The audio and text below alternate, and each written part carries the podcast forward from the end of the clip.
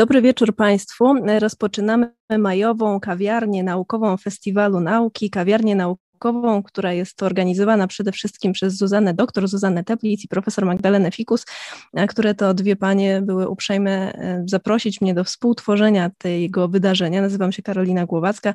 Bardzo mi miło, że mogę być dzisiaj z Państwem. Współorganizatorami wydarzenia, jakim jest kawiarnia naukowa Festiwalu Nauki są Pałac Staszica Polskiej Akademii Nauk, a także e, Wszechnica. Patronami medialnymi Gazeta Wyborcza, TOK FM oraz Radio Campus. Dzisiaj przed nami temat temat niezwykły, e, temat, który absolutnie dotyczy nas wszystkich, albo dotyczy teraz, albo dotyczył w przeszłości. E, to jest temat, e, o, o którym myślę każdy może coś powiedzieć. Otóż będziemy rozmawiać o tym, że to jest teza, nie pytanie, tylko teza. Każde dziecko może zostać Pitagorasem. Taki jest tytuł dzisiejszego e, wystąpienia, a będzie to mowa o uzdolnieniach matematycznych dzieci. E, przed Państwem e, już za chwilę znakomita specjalistka w tej dziedzinie, autorka badań i propagatorka wiedzy na ten temat, pani profesor Edyta Gruszczyk-Kolczyńska, Akademia Pedagogiki Specjalnej w Warszawie. Dzień dobry pani profesor, dobry wieczór. Dobry wieczór, pięknie witam. I od razu Państwa zachęcę. Zdecydowałyśmy z Panią Profesor więcej trochę czasu poświęcić w kawiarni pod koniec tradycyjnie na pytania od Państwa, więc śmiało proszę je zadawać e, w czasie wypowiedzi, w czasie wykładu Pani Profesor, co będzie Państwu przychodziło do głowy. Proszę e, pisać, komentować, dzielić się też swoimi e, wspomnieniami, swoimi przemyśleniami, bo jak mówię, to jest taki temat, który dotyczy nas wszystkich. Ja się postaram to wszystko monitorować i na koniec razem z Panią Profesor przez Państwa pytania e, będziemy wędrować i, e, i starać się dawać jak najlepsze odpowiedzi. Pani Profesor będzie dawać te odpowiedzi. Pani Profesor Edyta Gruszczyk-Kolczyńska, proszę bardzo. Witam Państwa. Każde dziecko chce być Pitagorasem. Trzeba mu jeszcze stworzyć do tego warunki, a żeby stworzyć warunki, to cokolwiek o uzdolnieniach matematycznych należałoby wiedzieć i nasze spotkanie dzisiejsze temu właśnie będzie poświęcone. Proszę Państwa,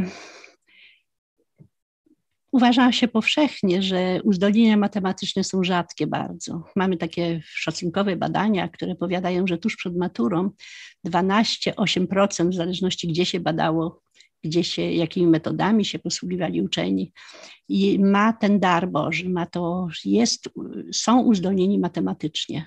Myślę o starszych uczniach. Odnośnie dzieci, uważano przez lata całe, że uzdolnienia matematyczne idą w parze z inteligencją, a więc wysoki iloraz inteligencji, no to, no to należy przypuszczać, że dziecko jest także zdolne do matematyki. Ale proszę Państwa, z badań nad niepowodzeniami w nauce, nad losami dzieci, które sobie nie radzą w szkole, a takie badania prowadzę 40 lat już prawie i nie tylko ja, ale inni też, też je prowadzą. Powołam się za chwileczkę na osobę, która do podobnych wniosków doszła. No z tych badań wynika, że wśród dzieci z niepowodzeniami w nauce matematyki mamy bardzo dużo dzieci z wysokimi ilorazami, ilorazami inteligencji. A więc mamy tak, są dzieci z niskimi ilorazy, ale też z wysokimi, a wszystkie są w tej samej sytuacji. Nie potrafią korzystać z edukacji szkolnej, nie radzą sobie w szkole, doznają niepowodzeń w nauce matematyki, najpierw nadmiernej trudności, potem niepowodzeń. Wynikałoby z tego jedno, mianowicie, że pewno i więcej też wynika, ale jedno jest najważniejsze, mianowicie, że y, oprócz inteligencji potrzebne jest jeszcze coś, coś, coś innego. I to coś innego, proszę Państwa, jest niebywale ważne, bo to właśnie decyduje o tym, że albo się ma sukcesy, albo się ich po prostu nie ma. No tak. Pytanie, pytanie najważniejsze, czy wśród dzieci, a będziemy mówić o 5, 6, 7 latkach, 8 latkach, też tak mało dzieci ma ten dar Boży, ma te zadatki uzdolnień matematycznych. Ja używam słowa zadatki uzdolnień matematycznych z bardzo prostych przyczyn. Mianowicie, że owe mm, uzdolnienia mogą się w różnym kierunku rozwijać. Chodzi o to, że uzdolnienia matematyczne są częścią uzdolnień szerszych, uzdolnień do nauk ścisłych. No i teraz, kiedy mały ma szczęście i ojciec go zaprosi do naprawa motocykla i potem go rozkręcą na, na części pierwsze, a potem go skręcą i nastąpi ten cud piękny, że on sobie pojedzie, że będzie, że będzie działał, to mały będzie chciał być, proszę Państwa, mechanikiem, inżynierem i dobrze, w porządku. Jeżeli zawieziesz swojego już pięcio-sześciolatka do, do Centrum Kopernika, popatrzy w galaktykę, zobaczy te cuda, wszystkie regularności, będzie chciał być astronomem. Kiedy na oknie postawisz mu szklankę, owiniesz gazą i i nalejesz wody, a na to położysz ziarenko i mały zobaczy, cud niebywały, że oto miną dwa dni, a ziarenko zaczyna pęcznieć, a korzonki w dół, a, a listeczki zaczynają się przybijać. To widać wręcz, jak się to rozwija, będzie chciał być biologiem. A jeszcze jak mu kupisz książkę z, dino, z dinozaurami, jeszcze mu, jeszcze mu dasz ze dwa czy cztery plastikowe, to nie minie miesiąc, a będzie lepszy w nazewnictwie niż ty tak, proszę Państwa, to w którą stronę się to rozwija, rozwinie, to i zależy od okoliczności. Ale we wszystkich naukach ścisłych potrzebne są te same sprawności intelektualne, te same cechy umysłu, które nazywamy wskaźnikami uzdolnień matematycznych. No więc, proszę Państwa, jak to właściwie jest? Przeprowadziłam badania w Polsce. Właściwie to są jedyne badania w tej części świata, nie tylko w Polsce kiedy szukałam zadatków uzdolnień matematycznych u dzieci pięcio, sześcio, siedmioletnich. Dlaczego tak wcześnie? Ano proszę Państwa, no z teorii inteligencji, wielorakiej inteligencji wynika, że wysokie uzdolnienia matematyczne manifestują się bardzo wcześnie, właśnie w dzieciństwie, właśnie wtedy, kiedy dziecko jeszcze nie chodzi do szkoły. To raz. A druga y, sprawa ważna bardzo to, no tak, Byłam na stażu naukowym w Moskwie w czasach, kiedy szkoła matematyczna rosyjska była jedna z ważniejszych na świecie, bardziej, bardziej cenionych. I spotkałem się z profesorem Krucieckim. Kruciecki, miałam zaszczyt słuchać jego wykładów. Y, napisał niebywale piękną rozprawę o uzdolnieniach matematycznych starszych uczniów. Ona jest tłumaczona na dwadzieścia parę języków, na język polski nie ale mnie było dane być na, na wykładzie, posłuchać, a potem, no a potem pan profesor zechciał porozmawiać ze mną. Podarował mi zresztą książkę, tą swoją, której, która właściwie jest niedostępna. Ja myślę, że w Polsce jest parę egzemplarzy, w tym jeden u mnie. No i co? Rozmawiał, pytał, czym się zajmuje. Ja się wtedy zajmowałam niepowodzeniami i chciałam odpowiedzieć, czy te niepowodzenia wiążą się z inteligencją, czy to można łączyć razem. Czy jest związek pomiędzy nimi czy mnie fascynowała sprawa emocjonalnych blokad w uczeniu się matematyki bardziej niż, niż ilorazy. Okazało się, że jego zdanie jest dokładnie takie same, że on też prowadził badania nad niepowodzeniami w nauce i też zwrócił uwagę na sferę emocjonalną, na to, że y, są pewne uwarunkowania, o których akurat dzisiaj nie będziemy mówić, które powodują, że pojawiają się blokady w uczeniu się matematyki, no i one powodują, że no, że jest źle, że, że jest źle, że dziecko nie wierzy we własne siły potem, że nie chce się uczyć, że nie chce tej dziedziny wiedzy. No tak to jest. No więc wracamy do tych uzdolnień. Profesor Kuciecki opracował model uzdolnień i ten model zresztą znany na całym świecie od 1968 roku, bo to wtedy było wszystkie badania takie poważniejsze, cytują, cytują ów model. W tym modelu y, ustalił, że uzdolnienia matematyczne manifestują się podczas rozwiązywania zadań, takich zadań szczególnie dobranych, trudnych zadań matematycznych. I opisał, jakie to są cechy umysłu. I ja go zapytałam, czy nie jest tak, że owe cechy umysłu mogą też występować u dzieci. Odpowiedział, tak, mogą. Mogą występować jako zadatki jako zadatki, które jeżeli dziecko będzie odpowiednio y, wspomagane, jeżeli stworzy się im dobre warunki, mu dobre warunki, wtedy mogą przybrać postać y, owych uzdolnień, które on opisał. Ja wtedy nie zapytałam, jakie dzieci mam na myśli, bo przecież dziewięcioletnie to dziecko, a pięcioletnie też dziecko. Ale w tym czasie prowadziłam takie znane w Polsce badania nad, i wdrożenia nad dziecięcą matematyką. To taka koncepcja edukacyjna, która gwarantuje dzieciom sukcesy w nauce matematyki. Ja ją testowałam w przedszkolu, potem w szkole. No i wśród, kiedy oglądałam zajęcia prowadzone według mojej koncepcji, zobaczyłam, że te same cechy, które on w modelu wymieniał, ja widzę u dzieci.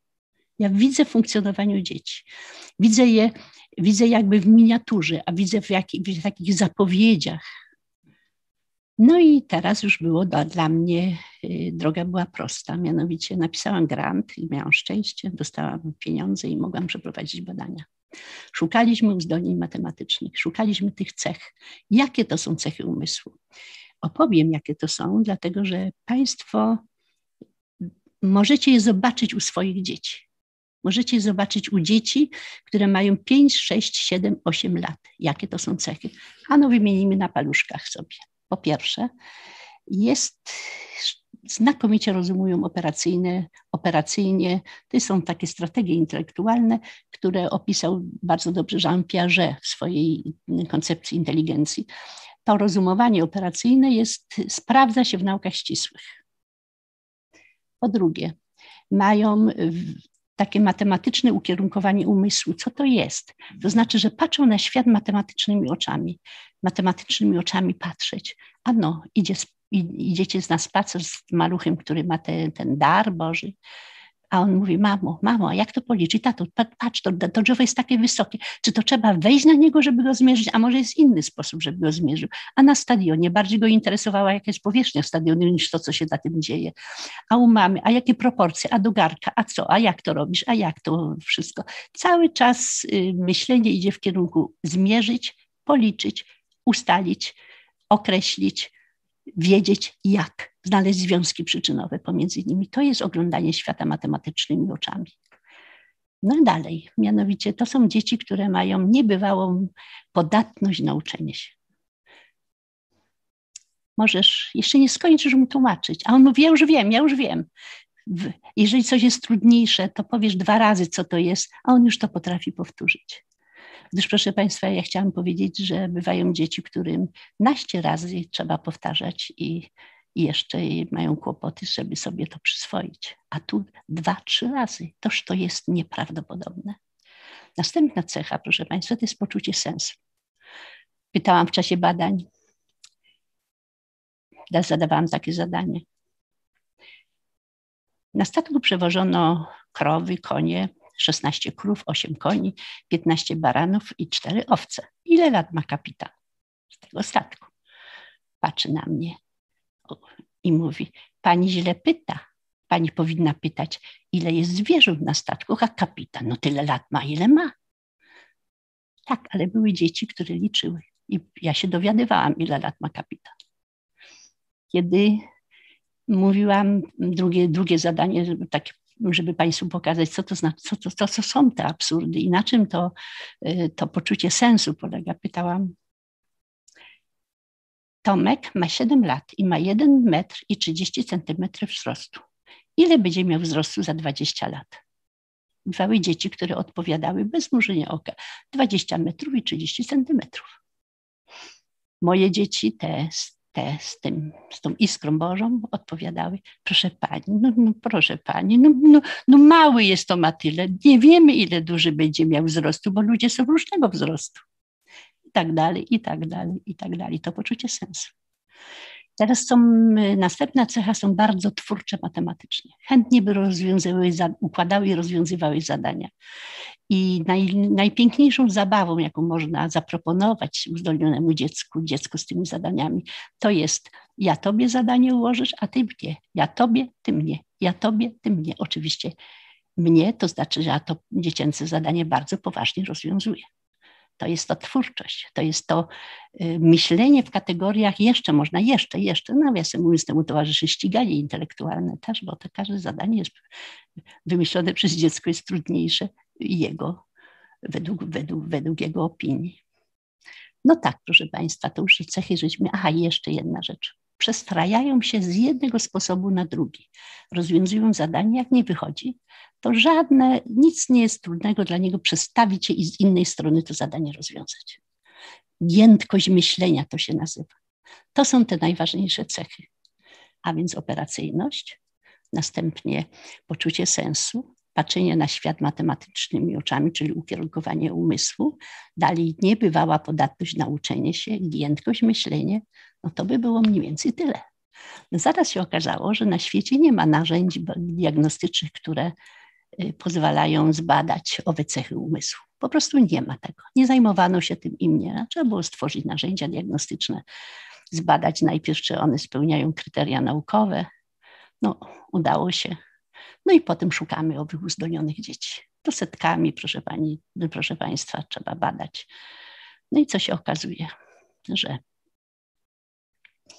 wśród dzieci y, zaczynających naukę szkolną, a moje badania dotyczyły 4, 5, 6, 7, 8 latków, już mówiłam, mniej więcej 50, 52, 51, 52% jest uzdolnionych matematycznie, ma te cechy umysłu. Ma te cechy umysłu i, i, i co się teraz dalej dzieje? W tej grupie jest tyle samo dziewcząt, jak i chłopców. Niesłychane. Wszak wszyscy jesteśmy przekonani, że, że chłopięce umysły bardziej do matematyki pasują niż dziewczęce. Otóż nie, proszę Państwa. Dlaczego ich potem jest tak mało, opowiem w drugiej części swojego wykładu. Ale wśród tych dzieci, co to 50% przeszło, były dzieci o szczególnych uzdolnieniach, o zadatkach wysokich uzdolnień matematycznych. I tych dzieci, proszę Państwa, było tak, w grupie pięciolatków, co piąte, z tej grupy, o której mówiłam poprzednio, wśród sześciolatków więcej, bo co czwarte. No i teraz zdarzyło się mi coś, co kazało mi spojrzeć na to inaczej. Otóż te badania, o których Państwu mówiłam, ja realizowałam w kwietniu. To jest ósmy miesiąc nauki szkolnej. Otóż w ósmym miesiącu nauki szkolnej wszystkie dzieci chodzące do szkoły, będące uczniami klasy pierwszej, były słabsze od tych, które zaczynały naukę w szkole. I to mniej odważne w, w myśleniu, dalej mniej twórcze, dalej nie śpieszące się, bez tego entuzjazmu do działalności matematycznej, tak jakby im szkoła zaszkodziła. No proszę Państwa, ja jestem pedagogiem z krwi i kości i mnie przez klawiaturę komputerową nie przechodzi słowo, że szkoła może szkodzić dziecku. A jednak, a jednak, wobec tego zaczęłam hospitować zajęcia, oglądać zajęcia, patrzeć. Chcę się dowiedzieć. Ja za sobą miałam dużo już wtedy hospitacji i takiej analizy procesu uczenia się szkolnego, ale ja to chciałam na świeżo zobaczyć. Chciałam zobaczyć, co to takiego jest, co tak bardzo tłumi uzdolnienia matematyczne. No to już opowiadam. U dzieci wstępujących do szkoły mamy szalone różnice indywidualne w tempie rozwoju. Specjaliści twierdzą, to stwierdzenia są z 76 roku, ale tak na moje też zresztą z ostatnich lat są podobne, że różnice te dotyczą, wynoszą aż 4 lata w przeliczeniu w rozwoju, a więc w grupie siedmiolatków ma pani, macie Państwo psychiczne pięciolatki, które z trudem formułują dłuższe wypowiedzi i macie Państwo dziewięciolatki, myślące jak dziewięciolatki, pracujące umysłowo w takim tempie. Niebywałe różnice. Wszystkie one są w jednej klasie. I tak się, złoży, tak się składa od lat już, że programy edukacyjne są dostosowane do przeciętnych i słabszych dzieci. Z niemem takim, taką takim tezą, że oto te zdolne sobie też poradzą. Co się teraz dzieje? Mianowicie treści kształcenia są dostosowane do tych słabszych dzieci. Na przykład liczy się, dzieci uczą się liczyć do dziesięciu, do grudnia, ale one liczą do kilkuset. Nudzą się niepomiernie. Kiedy robi się monografię liczby dwa, daję taki przykład, no to zadanie dotyczy dodawania i odejmowania w zakresie dwóch. No ile tych zadań może być? Dwa odjąć jeden. Jeden dodać jeden jest dwa. I na to 20 minut. Toż to zwariować można. No to wy, wy, podnoszę łapkę. Ja, ja, ja, ja, ja. Chcę coś powiedzieć, chcę powiedzieć. Na to słyszy. Nie, inne dzieci też są. Nie możesz, Krzysiu, tylko ty. A co Krzyś chciał? Chciał być zauważony, chciał być doceniony, że on tyle umie. Jak robią liczbę 4, no to liczą tylko do 4. Jak liczą 5, to tylko do 5. W grudniu do 10. Tak, ja widziałam w grudniu takie dwie sytuacje, które fantastycznie pokazują sytuację dziecka, sytuację edukacyjną w przedszkolu i w szkole. Bo przecież w przedszkolu tego tłumienia tych uzdolnień nie ma. Nie ma, a w szkole jest.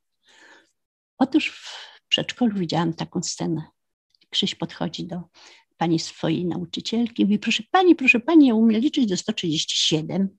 Nauczycielka na to, cieszę się bardzo, Krzysiu, a tylko do 137, a jeszcze jest liczba następna 8, do 138, a potem 139. No widzisz, dalej też potrafisz.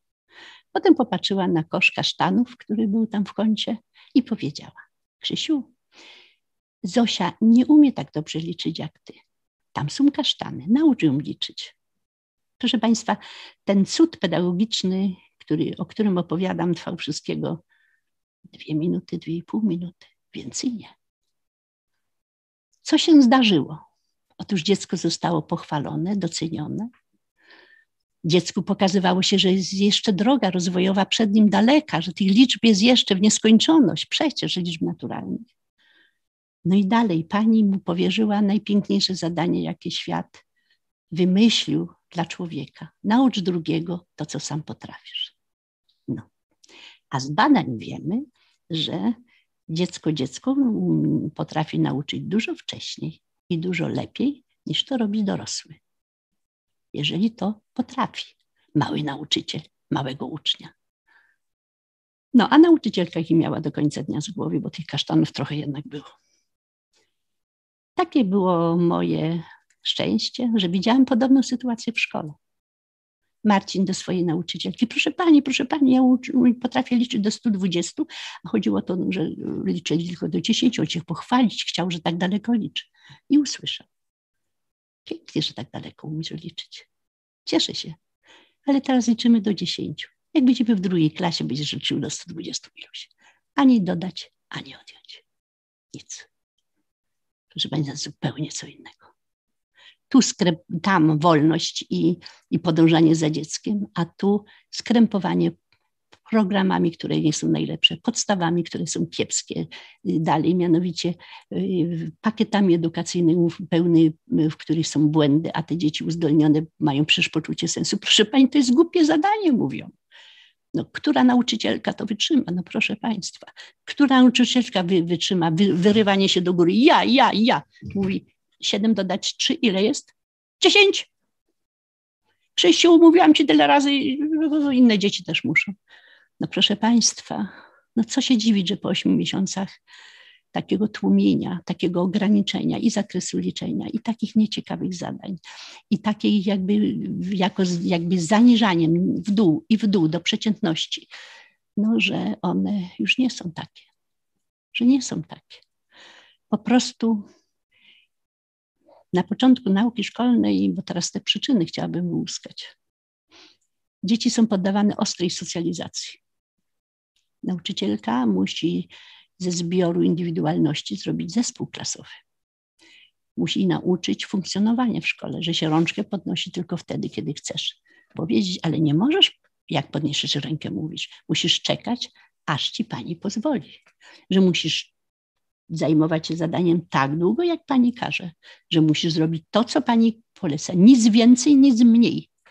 Ta socjalizacja nie jest w gruncie taka zła, bo trzeba umieć w grupie funkcjonować. Tylko dlaczego to się rozlewa na sferę intelektualną, proszę Państwa? Proszę mi wierzyć, że ja tego pojąć nie potrafię. Tyle lat się tym zajmuję, a pojąć nie potrafię. No tak. Co ósme mi tylko pokazywało uzdolnienia. Co ósme. Przy okazji zaczęłam zajmować się okresami, fachowo się to nazywa sensytywnymi, ale tak naprawdę to są, mówiąc językiem popularnym, to są okresy szczególnej wrażliwości na rozwój uzdolnień. Jeżeli w tych czasach, o których za chwileczkę powiem, w tych okresach życia się nie stworzy dzieciom dobrych warunków, to się stłamsi. To skarleje. Niestety nie da się tego nigdy naprawić już. Proszę Państwa, to nieprawdopodobne. A zatem można zniszczyć bezwiednie, można zniszczyć największy dar, jaki dziecko mogło dostać od losu, od swoich rodziców, bo to genetyka. Dar bycia zdolnym. Wybić się poza, ponad przeciętność. Dar osiągnąć sukcesy. Coś niebywale ważnego. Tak, proszę Państwa, co roku jest ich mniej, tych uzdolnionych, z powodu niedobrej edukacji szkolnej. Taki następny okres wrażliwości przypada na przejście z klasy trzeciej do czwartej. Potem z szóstej do siódmej. No, na początku było 50% uzdolnionych przeszło dzieci, a przed maturą 8-12%. Proszę Państwa, przejść się, przejść spokojnie koło takiego marnotrawstwa nie można. Nie można. Od 10 lat się tym zajmuję w sposób z pasją całą, całą moją możliwością. Piszę książki dla rodziców, dla nauczycieli, wygłaszam referaty i dzisiaj z Wami rozmawiam też, bo proszę Państwa, żal, po prostu żal. No cóż, jest edukacja domowa i na to bym chciała Państwo namawiać. Na edukację domową. Szkoła, jaka jest, taka jest, pewno się za bardzo nie zmieni. Ale mając zdolne dziecko, możesz, tato, mamo, możesz, przecież wystarczy, jak mówi pani Zuzia, 20 minut matematyki dziennie dla twojego dziecka. Mówię o takim programie. Są książki, które powiadają, które napisałam z myślą o uzdolnionych dzieciach, gdzie możesz krok po kroku prowadzić one są pisane dla rodziców i dla nauczycieli. Są pisane językiem, który, który nie straszy. On jest prawie potoczny. Tylko pod dolnymi marginesami macie trochę nauki, ale to dlatego, żeby być, jakby to powiedzieć, precyzyjnym w ustalaniach, jak to należy zrobić. Pełno obrazków, pełno zadań, pełno schematów. Radzę, radzę, proszę Państwa, ale tak nawiasem mówiąc, edukacja domowa. Ona ma długą historię. Warszawa, zabory. Dawne czasy. Pierwsze powstania kolejne. Zaciskanie, niszczenie swobody, rusy, rusyfikacja w szkołach też. Tylko religia była, po, była w języku polskim. Mieszczanie warszawscy, zorientowawszy się, że szkoła niewiele uczy, postanowili zorganizować edukację domową. Domową. My to potem my to znamy z opowieści, opowieściach o kompletach w II wojnie światowej, kiedy też wybrano, wybierano taką drogę edukacji, bo przecież trzeba było dbać o to, żeby dzieci były mądre i coraz lepiej rozwinięte, bo przecież ta wojna kiedyś skończyć musiała. To przecież tak trzeba było. Ja miałam y, szczęście w antykwariacie znaleźć książkę, stąd te moje zainteresowania. Napisałem Jeskę. To mało kto pamięta, że był taki znakomity Polak, który znał się na edukacji, a jak czytałam, wydane w 1860 którymś tam roku, to nie mogłam pojąć, że można tak mądrze myśleć o rozwoju i o edukacji dzieci. My teraz wiemy, jak wygląda rozwój, bo psychologia poszła do przodu, bo wiemy od, od od Wygockiego, znam, wiemy bardzo dużo od Szefera, od wszystkich innych, od, mogłabym tu wymieniać tabunami uczonych, którzy się do tego przysłużyli. Oni obserwowali w tamtych czasach. Obserwowali, dobrze obserwowali i dopasowywali proces uczenia do rzeczywistych możliwości dziecka. Tak, i tak to trzeba. Stąd ta indywidualność, stąd dziecko dobre można dopasować więcej. Dziecko sprytne można dać więcej. Dziecko słabsze nie trzeba się śpieszyć. To się nazywa indywidualizacja. No i jeszcze. Mówiłam, że te uzdolnienia matematyczne tak się pojawiają u dzieci przedszkolnych, ale to jest indywidualność wielka, wielka. Jedne dzieci pokazują mi w piątym roku życia, drugie w siódmym. Doprawdy, proszę Państwa, tajemnica tempa rozwoju jest wielka. Ja tyle wiem o rozwoju dzieci, a ciągle się zastanawiam, dlaczego. jak to jest. Jeszcze mam trochę czasu i chciałabym jeszcze o czymś ciekawym powiedzieć, a może o trudnym. Chyba słowo ciekawe nie jest tutaj dobre. O trudnym i rozpaczliwym. Kiedy z racji swoich zainteresowań zaczęłam śledzić życiorysy uczonych, który, którzy wiele dobrego zrobili dla świata. Z nauk ścisłych, bo to jest moja, przecież mój obszar poszukiwania. Okazał, okazuje się, że proszę Państwa, w ostatnim 80 stuleciu wśród tych znakomitych uczonych jest bardzo dużo osób, było bardzo dużo osób, które według obecnych kryteriów byśmy powiedzieli, że mieli diagnozę zaburzeń rozwojowych, ale w ogóle niepełnosprawności. To byli uczeni, którzy nie dowiedzieli, nie, nie słyszeli. To byli uczeni dotknięci Aspergerem, dotknięci, dotknięci cechami autyzmu. To były, to były osoby z, z, z, z defektem poruszania się. Tak, byliby osobami niepełnosprawnymi i wszyscy co do jednego mówili jedno, że to, kim są teraz i co pięknego zrobili dla świata, zawdzięczają swoim rodzicom i swoim nauczycielom, którzy nie uwierzyli, że w marnym ciele, niesprawnym, niesłyszącym do końca, niewidzącym tak jak trzeba, są, jest kiepski umysł. Przeciwnie, widzieli piękne umysły, znakomite umysły.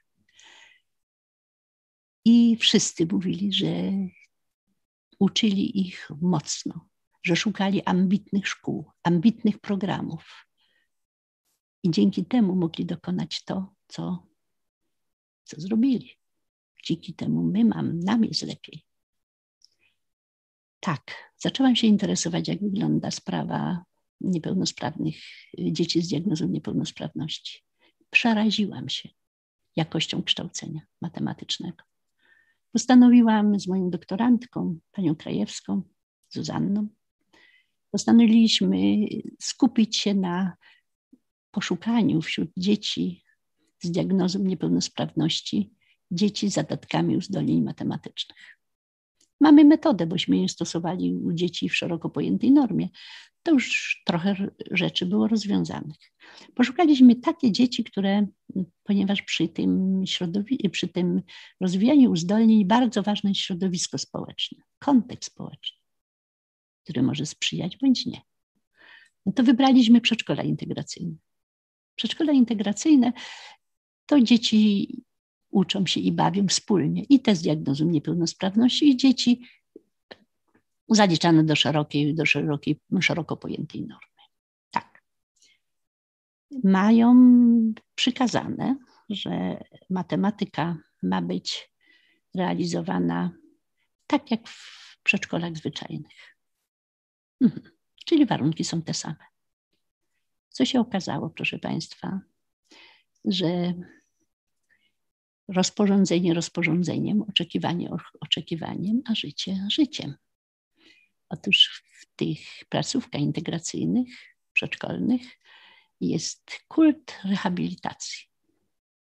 A ponieważ jak to z pieniędzmi bywa, rehabilitantów mało, godziny wyznaczone, wobec tego co się teraz dzieje? Jeżeli rehabilitant ten ma czas od dziewiątej, a wtedy wypada edukacja matematyczna, to dziecko niepełnosprawne jest zabierane z tamtych zajęć i prowadzone na rehabilitację ruchową, czy jakąś tam inną. No tak, jeżeli to wypada w każdy czwartek,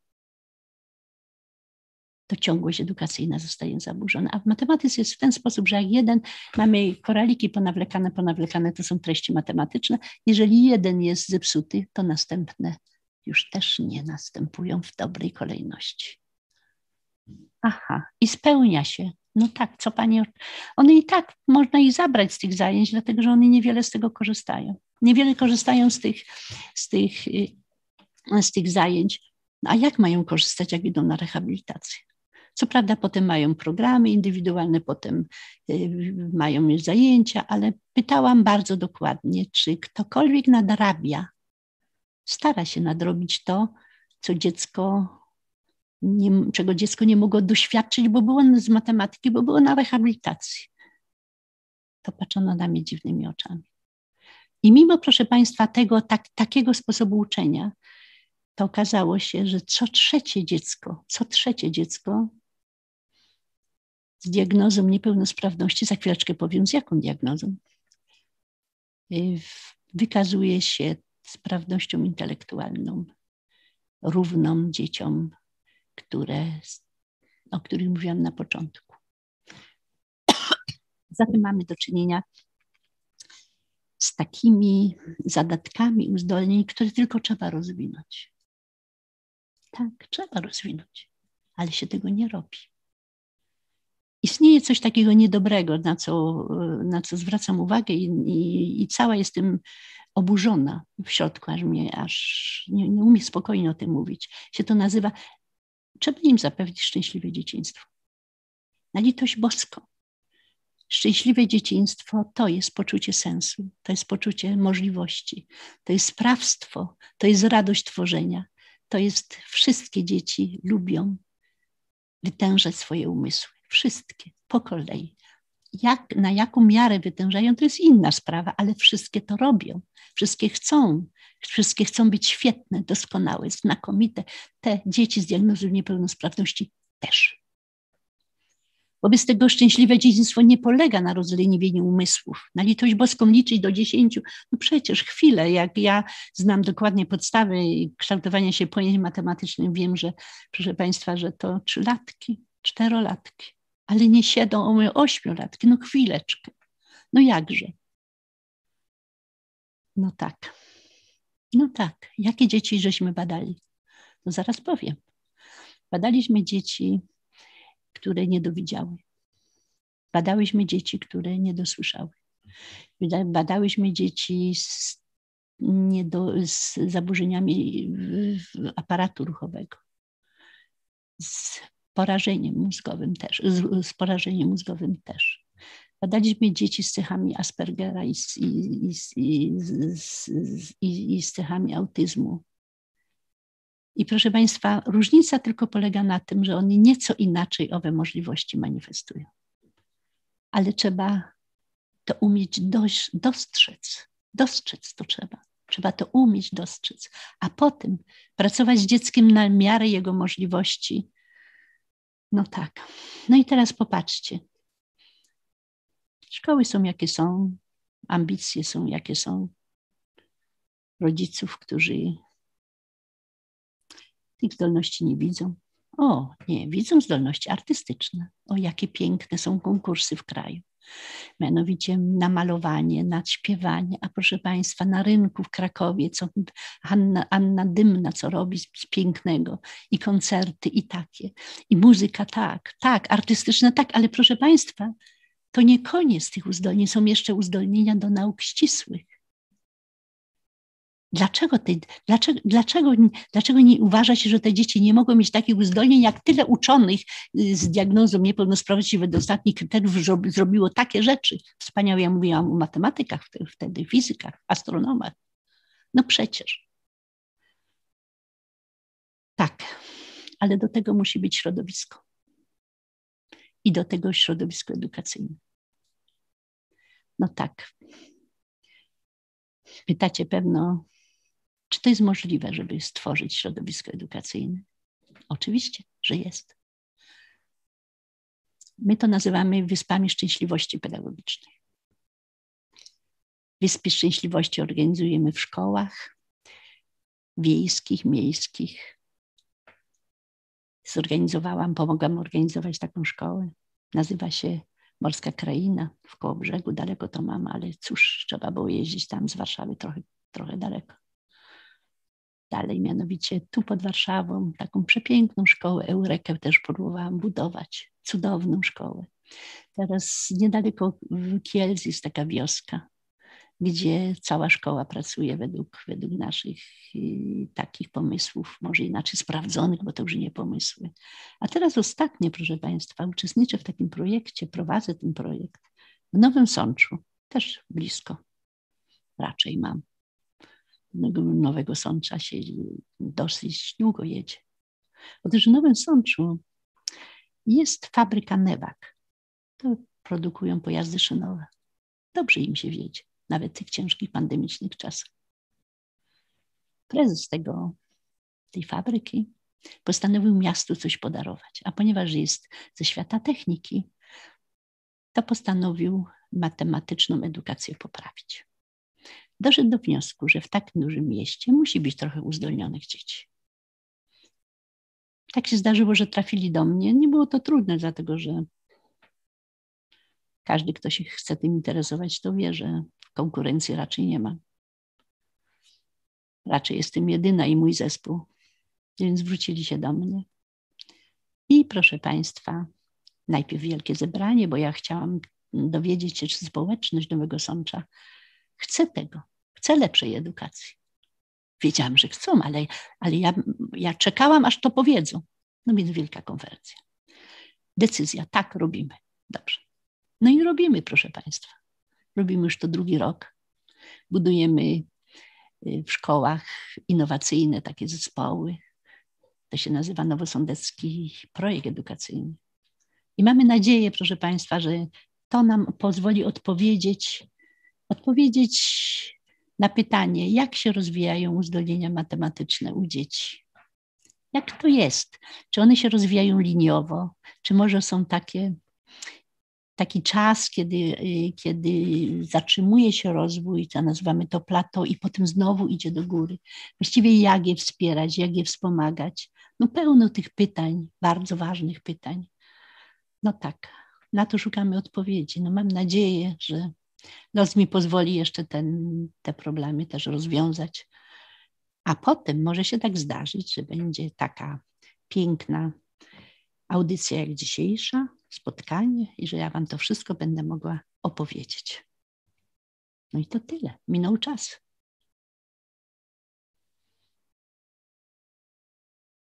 Bardzo serdecznie e, dziękujemy. Pani profesor Edyta Gruszczyk-Kolczyńska, ale, ale oczywiście jeszcze to nie koniec, bo ja mam mnóstwo pytań e, i nasi widzowie również. Pani profesor, pierwsze pytanie moje jest takie: ilu ministrów zdrowia, edukacji dzwoniło do Pani? Bo jak sama Pani powiedziała, jeśli ktoś jest zainteresowany edukacją matematyczną, no to prędzej czy później do Gruszczyk-Kolczyńskiej trafi, więc nie jest to trudne, żeby się do Pani dostać. Więc ilu tych ministrów dzwoniło? Osobiście znałam, osobiście miałam, byłam miałam zaszczyt być, przekroczyć progi ministerstwa przy, przy, kilku ministrów. Ostatnio nikogo to nie interesuje, chociaż y, muszę przyznać, że to nie jest tak do końca y, źle z, z moją wiedzą i z tym, co mogę mówić. Dlatego, że dwa lata temu ukazał się raport NIK-u, gdzie napisałam ekspertyzę, gdzie pokazałam słabe i słabe strony, bo trudno mówić o dobrych stronach w zakresie edukacji matematycznej dzieci, między innymi o dzieciach uzdolnionych matematycznie. Wielkie to, duże to było nagłośnienie o, o marnowaniu uzdolnień, o marnowaniu, proszę Państwa.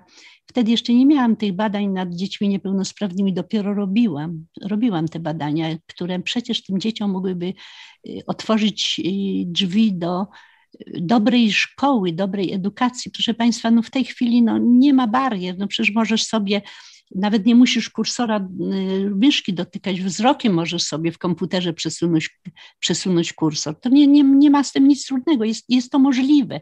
Jest możliwa edukacja, proszę Państwa, nawet mimo niepełnosprawności. I proszę Państwa, nie zdarzyło mi się, żeby ktokolwiek z władz naczelnych zechciał się tym interesować. Jeżeli się tym interesują, to tylko osoby prywatne. Ale dlaczego tak jest Pani zdaniem? To znaczy, dlaczego. Dlatego, jeśli... że moje, moje badania pokazują, jak jest źle. To jest, myślę, ja już wiele myślałam nad tym, dlaczego tak jest. I sobie pomyślałam, że to chyba tylko chodzi o to, że całym ten, ta nitka badań, a także badania nad niepowodzeniami, powiadają o niedostatkach. Jakoś tak nie potrafią pomyśleć, że świadomość niedostatków pozwala uniknąć nieszczęścia, poprawić świat, stworzyć edukację lepszą. Nie, tego tak nie, tak nie myślę. Jestem Czyli wrogiem mam, numer jeden. Czyli mamy tutaj trochę do czynienia z zaklinaniem rzeczywistości. Tak. Pani Patrycja e, pyta, e, to jest bardzo trudne, bo e, pani powiedziała coś takiego, że w momencie, kiedy dzieci idą do pierwszej klasy, to różnica między nimi może wynosić aż 4 lata takiego rozwoju intelektualnego, że mamy do czynienia zarówno z dziećmi, które są na poziomie pięciolatków, jak i dziewięciolatków i wszyscy się spotykają w jednej klasie, dla siedmiolatków. No i to jest e, pytanie szalenie trudne, bo co robić? Nie, to nie jest trudne Ale pytanie. proszę, proszę, proszę dać mi do, dokończyć, pani profesor. Czy właśnie rozdzielać? Jak rozdzielać? Bo pani mhm. Patrycja pyta tak, czy nie lepiej byłoby, aby uczniowie dzieleni na grupy według możliwości niestety na słabsze i lepiej dające sobie radę, ale część rodziców, którzy akurat są rodzicami dzieci, które są na przykład słabsze, powie, dlaczego, dlaczego chcecie już na początku jeszcze bardziej te e, różnice pogłębiać? Już odpowiadam. Dzisiaj zacytowałam takie zdanie, że w pedagogice wszystko już było. Otóż pomysł, żeby, do, żeby podzielić dzieci idące do szkoły na świetne, przeciętne i słabe, był realizowany. Był realizowany i trzeba było się z tego bardzo szybko wycofać. Ponieważ te dzieci świetne te grupy świetnych uczniów, bardzo szybko się y, pod wpływem ambitnego nauczania y, roz, ich możliwości zostały rozsunięte. W tej grupie świetnych byli super świetni, przeciętni i słabi. Słabi w stosunku do tamtych znakomitych. Tylko tyle, że proces edukacyjny był tak już nasycony, że nie można było go jeszcze, jeszcze, jeszcze poprawić, jeszcze dorobić. I teraz dalej, w tych słabych klasach, gdzie dostosowano do ich możliwości, nie było wzorców osobowych dziecięcych, które by mogły ciągnąć do przodu. Takich lokomotyw nie było. Nie było wzorców, nie było za mało dzieci ambitnych, za mało dzieci, y, które, które modelowały zachowania innych dzieci. W związku z tym po prostu było coraz gorzej. Wycofano się z tego. To nie jest dobry pomysł. No to co robić w takim razie? No jest, właśnie chcę powiedzieć, co robić. Po pierwsze, tak. Dzieci, bada się, jak dzieci idą do szkoły, bada się tak zwaną dojrzałość szkolną. W tej dojrzałości szkolnej, no, ta dojrzałość szkolna nawet jest nieźle robiona, oprócz jednej, jedynej rzeczy, mianowicie nie analizuje się y, tych y, mm, możliwości, które są ważne w edukacji matematycznej. Po prostu nie kontroluje się ich. I wszystkie dzieci, które nie są dojrzałe do nauki matematyki na sposób szkolny, idą do szkoły. Nie ma tego sita początkowego. Przecież by im nie zaszkodziło jeszcze rok być w przedszkolu. To jest kwestia dojrzewania. To nie jest tak, proszę pani, że wszystkie dzieci w siódmym roku życia są takie same. Nie, po prostu nie. Ale wróćmy teraz do, do y, trzeba im po prostu dać czas. Czy to jest ważne, czy oni w siódmym roku życia zaczynają szkołę? Mogą w ósmym roku zaczynać, a mogą też w piątym roku zaczynać. Byleby poziom funkcjonowania umysłowego był mniej więcej równy. To, to przyzwyczailiśmy się, że że wszystkie dzieci w siódmym roku życia idą do szkoły. Proszę Państwa, no nie, no tempo, rozwój toczy się właśnie inaczej, po prostu inaczej, według innego tempa. A poza tym wcześniej wcale nie oznacza dobrze a później nie oznacza pani, źle. Sugerowałaby Pani, Pani Profesor, pewnego rodzaju, no właśnie, testy? Jak to sprawdzać? Nie, Jak to weryfikować? Nie, nie testy, nie trzeba. Przecież, proszę Państwa, kiedy się obserwuje dziecko w ciągu roku w przedszkolu, to się doskonale wie, jak się rozwarstwia grupa. To jest, mądre nauczycielki to potrafią zrobić. Potem się podeprzeć trzeba oczywiście bardziej precyzyjnymi metodami. I jeszcze jedna rzecz, przesunięcie z klasy do klasy nie powinno być problemem z przedszkola do szkoły. I odwrotnie. To nie powinno być problemem. Po prostu tak się rozwija człowiek. W ale różnym tempie i w różnym. Decydować, bo to jest, przepraszam, tak pani przerywam, pani profesor, ale to jest taki temat szalenie emocjonalny i bo tak, tak mi się wydaje, że jeśli się mylę, to proszę komentować, tak. Szanowni Państwo, że, że prowadząca się myli. Wydaje mi się, że część rodziców na takie hasło, y, komunikat, że ich dziecko na przykład jeszcze nie powinno iść do szkoły, nie dlatego, że jest gorsze, tylko dlatego, że po prostu troszeczkę wolniej się rozwija, będzie miało poczucie jakiejś porażki, że mogą jednak pchać to dziecko szybciej do szkoły, no bo jak to tak ma być, skoro Zuzia z tego samego rocznika, sąsiadka już tam jest.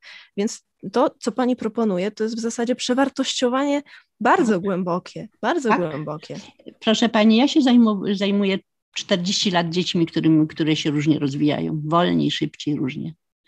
I tyle razy proszę rodziców, dajcie mu, nie śpieszcie się, dajcie mu jeszcze rok, żeby dojrzał, żeby on dojrzeje, zobaczycie, to się stanie i daję, daję im przykłady, jakie zrobił postępy w tym czasie, trzeba tylko dalej i dalej.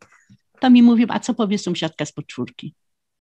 Albo co powie ciocia, ciocia tam z Gliwic, czy tam z innego Piotrkowa Trybunalskiego, przyjedzie głupie dziecko masz, bo nie idzie do szkoły, jak ma 7 lat. No co ja na to poradzę? Po prostu, po prostu ta metryka jest rzeczą, jest rzeczą nieprawdopodobną. Nieprawdopodobną. Jest,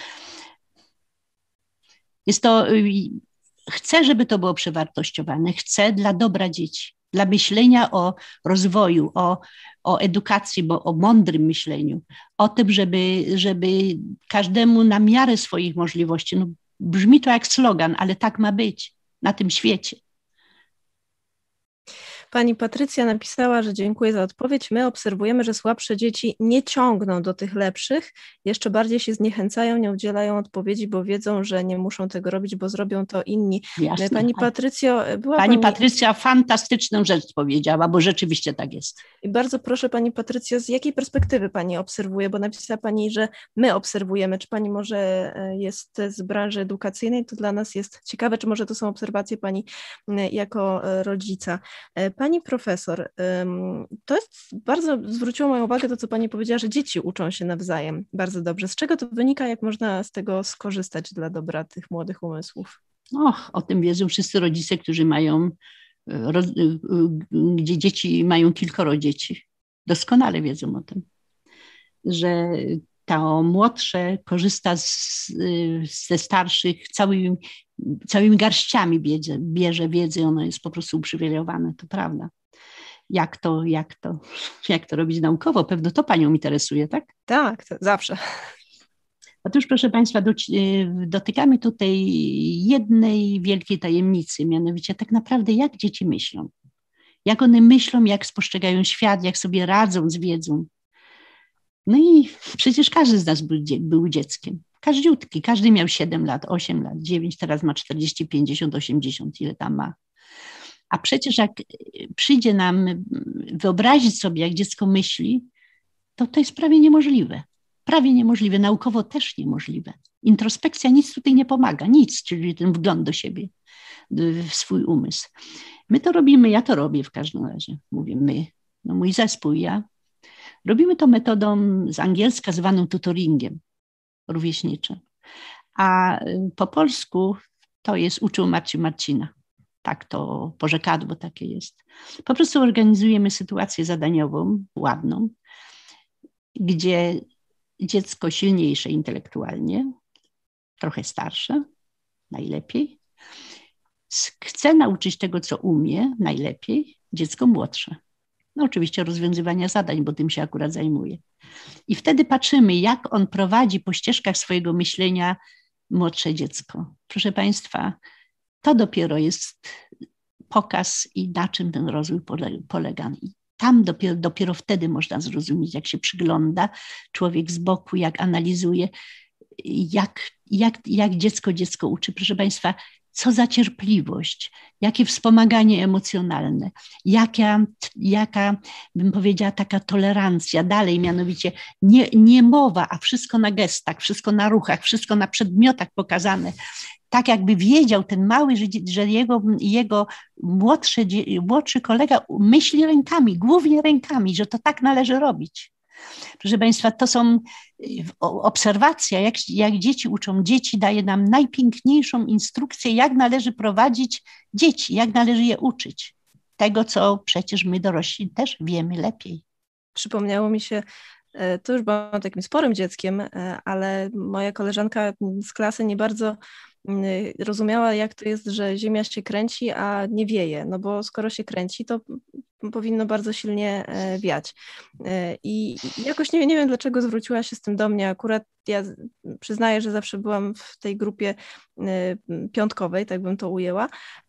No i ja wtedy jej mówię, dziewczyno, słuchaj, bo ten wiatr, ta atmosfera, to wszystko, to też jest do tej ziemi przyklejone. Zobacz, podskocz, to ta ziemia cię przyciągnie. I pamiętam, że Gośka wtedy zrobiła takie hop, podskoczyła, zadziałało, z powrotem wylądowała na ziemi i wszystko stało się jasne.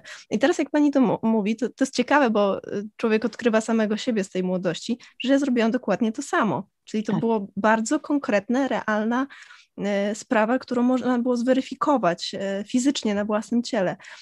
Więc to jest, to jest ciekawe. Powiedziała to pani dziecięcym językiem, ale sedno było takie, jak trzeba to jest, to oczywiście nie, nie opowiadam tego dlatego, żeby powiedzieć, że ja jestem fajna, tylko tak mi się po prostu przypomniało, że to jednak działa właśnie takie te, te, te dziecięce e, czy młode umysłowe no tak, e, jest tylko drobna sprawa, mianowicie tak. tego silnego też trzeba nauczyć. Absolutnie. E, to jest ważne pytanie. E, tutaj od e, pana Filipa się pojawia. Szkołę tworzą nauczyciele, którzy kończyli przecież wydziały pedagogiczne. Czy programy tych studiów nie zaznajamiają studentów z wiedzą wynikającą wynikającą z badań pani profesor, czy to tam leży problem, pyta e, Filip, a ja od razu dodam, bo widzę, że tutaj mamy też nauczycieli i nauczycielki wśród naszych widzów, e, którzy dostrzegają ten problem, o którym pani mówi, a mam wrażenie, że ma, mają państwo poczucie, że nie bardzo można coś z tym zrobić, więc trochę takie dwa pytania pani podrzucam. Jaka jest rola nauczycieli i jak oni są e, do tego przygotowani, do tego zadania? Może tak powiem. W mojej akademii konieczności muszą się uczyć tego, co ja naukowo zrobiłam, udowodniłam przez te wszystkie lata, ale nawet nie muszą, oni to po prostu chcą. Chcą się tego nauczyć, to prawda. Yy, podręczniki, książki są dostępne. To jest wszystko prawda. Jeżeli, jeżeli pani, pan uczący w szkole chce uczyć inaczej, musi zorganizować innowację pedagogiczną. Innowacja pedagogiczna to jest taki, yy, no musi napisać program, musi to opracować, musi być pewna świadomość pedagogiczna, do czego to dąży, do czego, do, co to ma być. No i potrzebna jest też pomoc yy, z uczelni. Opieka musi być. To nie może być tak, że w wychowaniu i w nauczaniu szkolnym wszystko jest dozwolone.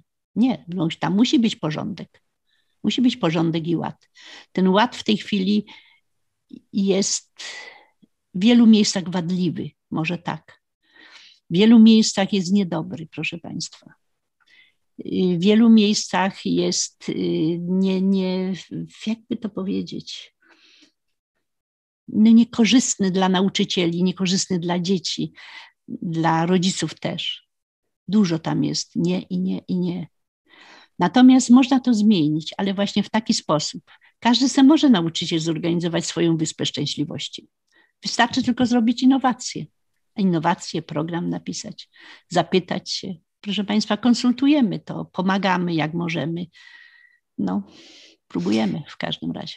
Mm, Rakiusz pod takim pseudonimem e, ukrywa się, może nie ukrywa się, podpisuje się e, uczeń, e, który nas ogląda, pozdrawiamy serdecznie, i napisał: Ja uczę się matematyki i powiem, że jest z nią problem, ciężko ją zrozumieć. To jest bardzo ciekawe. Proszę, tak. jeśli pan zechce, napisać, jaka klasa, w, w jakiej jest pan klasie i, i dlaczego to jest kłopot, i, i może kiedy ten kłopot się pojawił.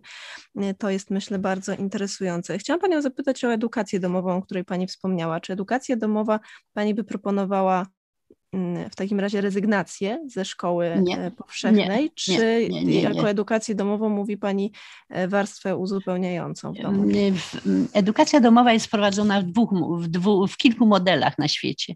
Mianowicie jako domowe kształcenie i dzieci zdają egzaminy i mają certyfikaty potem szkolne, ale to ja bym, ja bym chciała inaczej. Ja rozmawiałam z dziećmi prowadzone, y, które miały edukację taką prywatną, domową. Rozmawiałam z rodzicami. Interesowałam się tym. Ja uważam, że edukacja domowa ma wspierać edukację szkolną. Ma uzupełniać, uzupełniać i wspierać. Proszę Państwa, dziecko w szkole, no ile jest? 4, 5, 6, 7 godzin, ale doba ma 24 godziny trochę musi odpocząć, ale też w domu też jest. I jest tam czas. Doprawda, proszę Państwa, przy kontakcie indywidualnym doprawdy nie trzeba dużo czasu. Trzeba tylko wiedzieć, chcieć. No tak, chcieć trzeba przede wszystkim. I nie uważać, że szkoła wszystkiego nauczy. Bo szkoła nie nauczy, jest jaka jest. Po prostu. Czyli współpraca, współpraca tych, e, tak. tych ośrodków. Ale jest też, no, ale nie chcę dzisiaj mówić, proszę Państwa, wakacje się zbliżają, nie chcę mówić o rzeczach przykrych. Chcę mówić o rzeczach dobrych, chcę mówić o nadziei, o tym, że to się wszystko uda. Ja myślę, że też się przebijemy z tymi dziećmi niepełnosprawnymi. Będzie lepiej, proszę Państwa. Może damy radę uratować parę umysłów dziecięcych, żeby szły dobrą tak... drogą, żeby im zapewnić po prostu, proszę Państwa, no godziwą, godziwą naukę i godziwe życie później, żeby nie, żeby nie da się po prostu z, z, przeżyć z renty, proszę Państwa, w, na jakimś poziomie po prostu nie, i zapomogi. Chcę, żeby po prostu zarabiały na życie, żeby pracowały, żeby mogły pracować. O to mi chodzi. Też wydaje mi się, że e, to się będzie zmieniało. Ogromna w tym zasługa oczywiście samego środowiska osób z niepełnosprawnościami, ich rodziców. Pamiętamy wszyscy te pierwsze wielkie protesty, które odbyły się kilka lat temu i pamiętam jako e, człowiek mediów, że same media się uczyły wręcz z dnia na dzień, z tygodnia na tydzień języka, bo się okazało, że jest jakaś grupa społeczna, o której się nie mówiło, a tu trzeba teraz mówić przez wszystkie przypadki, odmieniać. My się tego uczyliśmy. Wydaje mi się, że jest już inny klimat społeczny, tak, ale od tak. klimatu tak. społecznego do e, realnych zmian jest jeszcze droga daleka, ale przynajmniej jest to w dobrą stronę i to fantastyczne, że Pani na to zwraca uwagę. E, pan Grzegorz Kowalczyk pyta konkretnie, jak uczyć matematyki w klasach 4-6. E, trzeba przerobić działania na ułamkach, na liczbach całkowitych, wymiernych. Dzieci to nudzi. Dzieci to nie nudzi, proszę Państwa, jak się to dobrze robi. Jeżeli się to robi na zasadzie, że nie podaje wiedzy gotowej, masz tak, ja to tak robię, tak masz zrobić, masz się tego nauczyć i masz to stosować. Jeżeli się im pozwoli tworzyć, y, dochodzić samemu do, same, jeżeli się pozwoli, pozwoli na to, by sami dochodzili do, do Proszę Państwa, to jest tylko jedna wielka radość do tej wiedzy. Naprawdę, to tworzenie uogólnień przez dzieci jest tak radosne tak, tak się cieszą z tego wszystkiego. No tak, ale to trzeba zmienić po prostu sposób. I nie śpieszyć się z, tą, z tym przejściem na symbole i tylko na symbole i na definicje. Trzeba to zrobić na zasadzie po prostu manipulacji, gdzie jedno, czynność wyzwala, pociąga za sobą rozumowanie i odwrotnie znowu rozumowanie wyzwala następną czynność. No to jest, ja tego nie umiem tak krótko powiedzieć. Ja po prostu wiem, to jest na dwie, trzy godziny opowieści mm. pedagogicznych. E, widzę, że tutaj już się wytwarza pewne e, napięcie wśród naszych e, widzów komentatorskie, które wydaje mi się być typowe dla całego kraju, bo pan Rakiusz, uczeń właśnie E, napisał dość gorzko, że ma 15 lat i na własnym przykładzie twierdzi, że coraz więcej nauczycieli ma za przeproszeniem gdzieś uczniów, cytuję, na co pani Patrycja, która jest nauczycielką w klasach młodszych, ale, e, ale staje w obronie nauczycieli, pisze, nie mają gdzieś uczniów, tylko muszą e, realizować podstawę i gonią z materiałem, bo oczekuje się efektów na egzaminy klasy ósmej. Więc moje pytanie jest takie, pani profesor, czy tym podstawowym problemem jednak nie jest po prostu system i e, oczekiwania? Tak. Już. Czyli dzwonimy do ministra z powrotem. Tak. Tak, proszę Państwa. Tak. Ja chciałam powiedzieć jeszcze, że wszystkie reformy, które ja pamiętam tych reform, tyle a tyle, wszystkie były na przekór nauce, na przekór ludziom, na przekór zdrowemu rozsądkowi. Y, pan Filip pyta, tylko czy... dlatego, że, że się, że się za, ty, ty, tylko dlatego, proszę Państwa, że oświata stała się miejscem polityki zamiast miejscem rozwoju, nauki i edukacji dobrej. Y, Meksykanin z Teksasu, tak się podpisuje, uczeń klasy siódmej, mm, napisał, że duża część nauczycieli angażuje się tylko na Radzie Rodziców, szczególnie w dobie pandemii, a dla mnie matematyka jest trudna, ponieważ nauczycielka zmusza do odpowiedzi, a jak się robi źle, to krzyczy. Mhm. Y, to jest też niestety, wydaje mi się, że często jest tak, że się zwykle przybijają te negatywne opowieści e, o nauczycielach na pewno jest szereg e, pozytywnych. Ja miałam na przykład w liceum fantastycznego nauczyciela od matematyki, który mówił, u niego mo można było mieć piątkę, ewentualnie czwórkę albo jedynkę, znaczy albo umiesz, albo nie umiesz. E, I każdą klasówkę można było powtarzać przez całe półrocze. No jak się w końcu nauczyłeś, no to wszystkie tamte poprzednie jedynki nie miały znaczenia, no bo już umiesz, tak? Bardzo to było racjonalne i fajne. Serdecznie pozdrawiam. Natomiast bliska mi osoba w rodzinie, która uzdolniona matematycznie była w sposób jest znakomity, omijała sposób no, zapisywania tego, jak nauczyciel czy nauczycielka kazała, tylko w głowie przerabiał i, i, wpisywał. I oczywiście co dostawał jedynki, tak? No bo robi nie tak, jak trzeba. U mnie by dostał Napra najwyższą ocenę. Więc naprawdę jest bardzo różnie. Czyli mamy tutaj tak, z jednej strony system, który owszem uwiera, więzi, ale jest trochę tej przestrzeni, w której nauczyciele i nauczycielki mogą zmieniać swoje podejście, czy mogą właśnie to e, promować, to, to dobre podejście. Tak. Jest jeszcze, jest jeszcze taka, taka drobnostka, mianowicie y, kwestia kształcenia nauczycieli. Mankamentem kształcenia nauczania początkowego jest to, że bardzo niewiele czasu, relatywnie niewiele czasu poświęca się na merytoryczne sprawy. No, choćby na to właściwie na umiejętności matematyczne. Jednak nauczyciel musi tro, trochę, ich, trochę wiedzieć, trochę tej wiedzy mieć. A mankamentem klas starszych jest to, że, ma, że nauczycieli matematyki nie uczy się dobrej pedagogiki i dobrej psychologii. Po prostu. No i, i, jak mają rozumieć dzieci? Jak mają? I stąd te efekty. Może ja jeszcze podam, ja jeszcze podam taki jeden przykład, który może otworzy, y, wyjaśni parę spraw. Mianowicie model y, w klasach starszych szkoły podstawowej y, edukacyjny jest taki. Założenie jest takie, że wszyscy uczniowie powyżej 10, 10 roku życia, czyli w klasie czwartej rozumieją już operacyjnie na poziomie konkretnym, na poziomie formalnym, przepraszam, wcześniej na poziomie konkretnym. Powołują się tutaj na wczesne badania z y, drugiej, z tuż po zakończeniu II wojny światowej. Tymczasem w 70 latach przebadano, y, w Wielkiej Brytanii były te badania robione, 11 tysięcy dzieci, nieprawdopodobnie uczniów, przepraszam, nie już nie dzieci. I okazało się, że w wieku 14 lat tylko 20% rozumuje formalnie.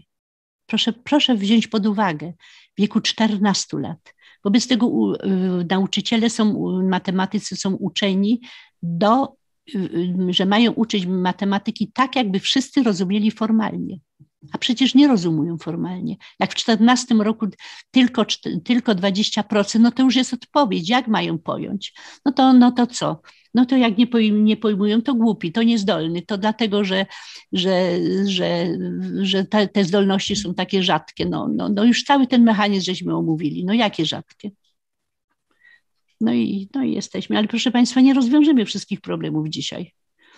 Dzisiaj chciałabym, żebyście, jeżeli to jest możliwe, z tego mojego wykładu zapamiętali parę takich tez najważniejszych.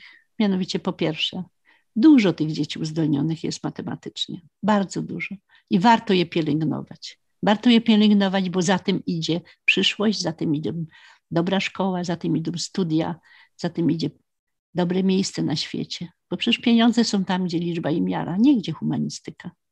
Z przykrością to stwierdzam. I to pani mówi? Przedstawicielka tak ja. humanistyki? No tak, to jest. Wiem, jakie mam konto.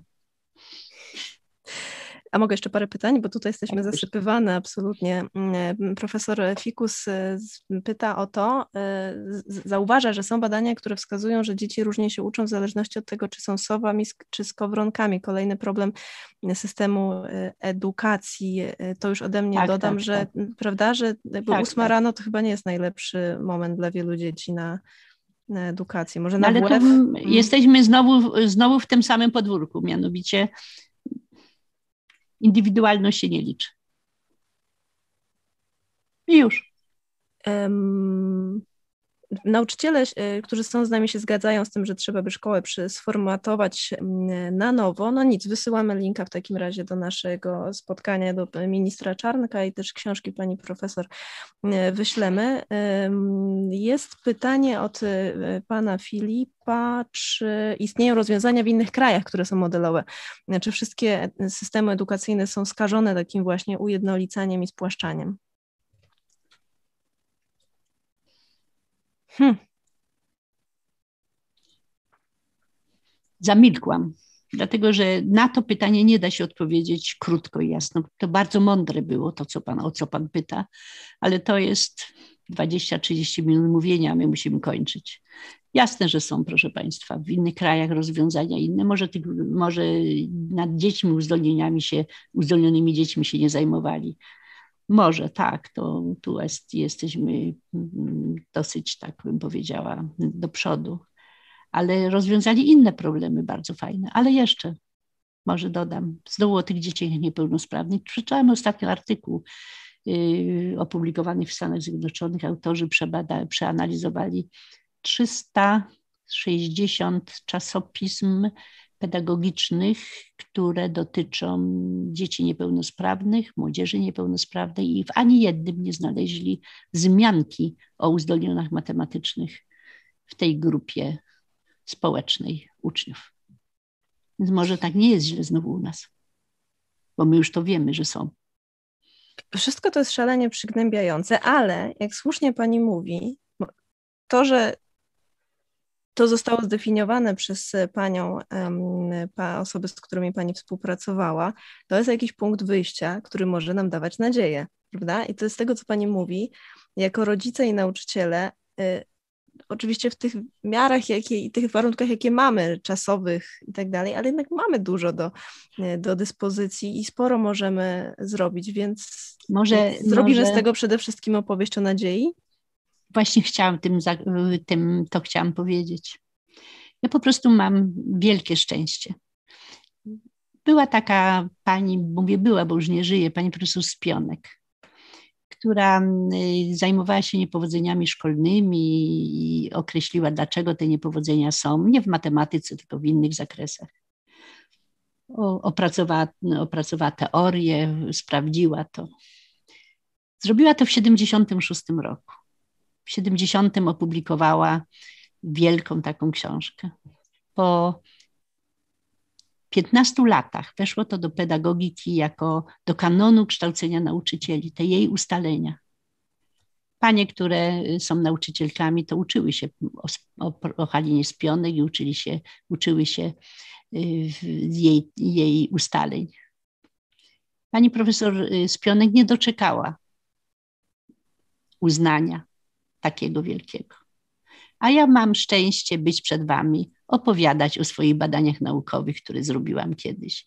I jeszcze mieć, nadzieję, że Państwo zechcecie się tym zainteresować. To wielka rzecz. Po prostu w pedagogice, w edukacji zmiany idą bardzo wolno, bardzo wolno i to jest chyba i dobre, i niedobre. Mianowicie dobre, dlatego że wszystkie niedobre projekty naukowe nie przeżywają.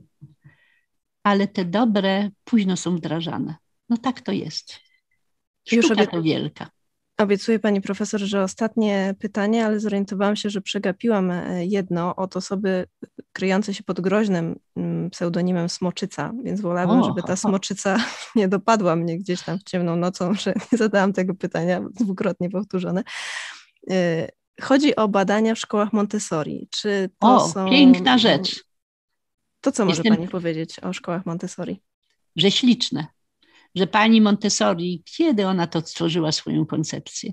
Genialna pani, fantastyczne są osiągnięcia Montessori. Jest to droga koncepcja, trudna bardzo w realizacji, dobrze opatentowana, w związku z tym nie każdy to może realizować, ale ja jestem pełna zachwytu. A ja serdecznie Państwu polecam książki pani profesor Edyty Gruszczyk-Kolczyńskiej. Można również poszukać więcej materiałów e, na YouTubie, bo jest sporo wystąpień pani profesor, więc proszę czerpać z tego, co mm, z tej wiedzy, którą mamy dzięki pani profesor. E, serdecznie dziękuję za e, spotkanie pani profesor. Dziękuję za bardzo miły wieczór, że byliście łaskawi mnie posłuchać. No,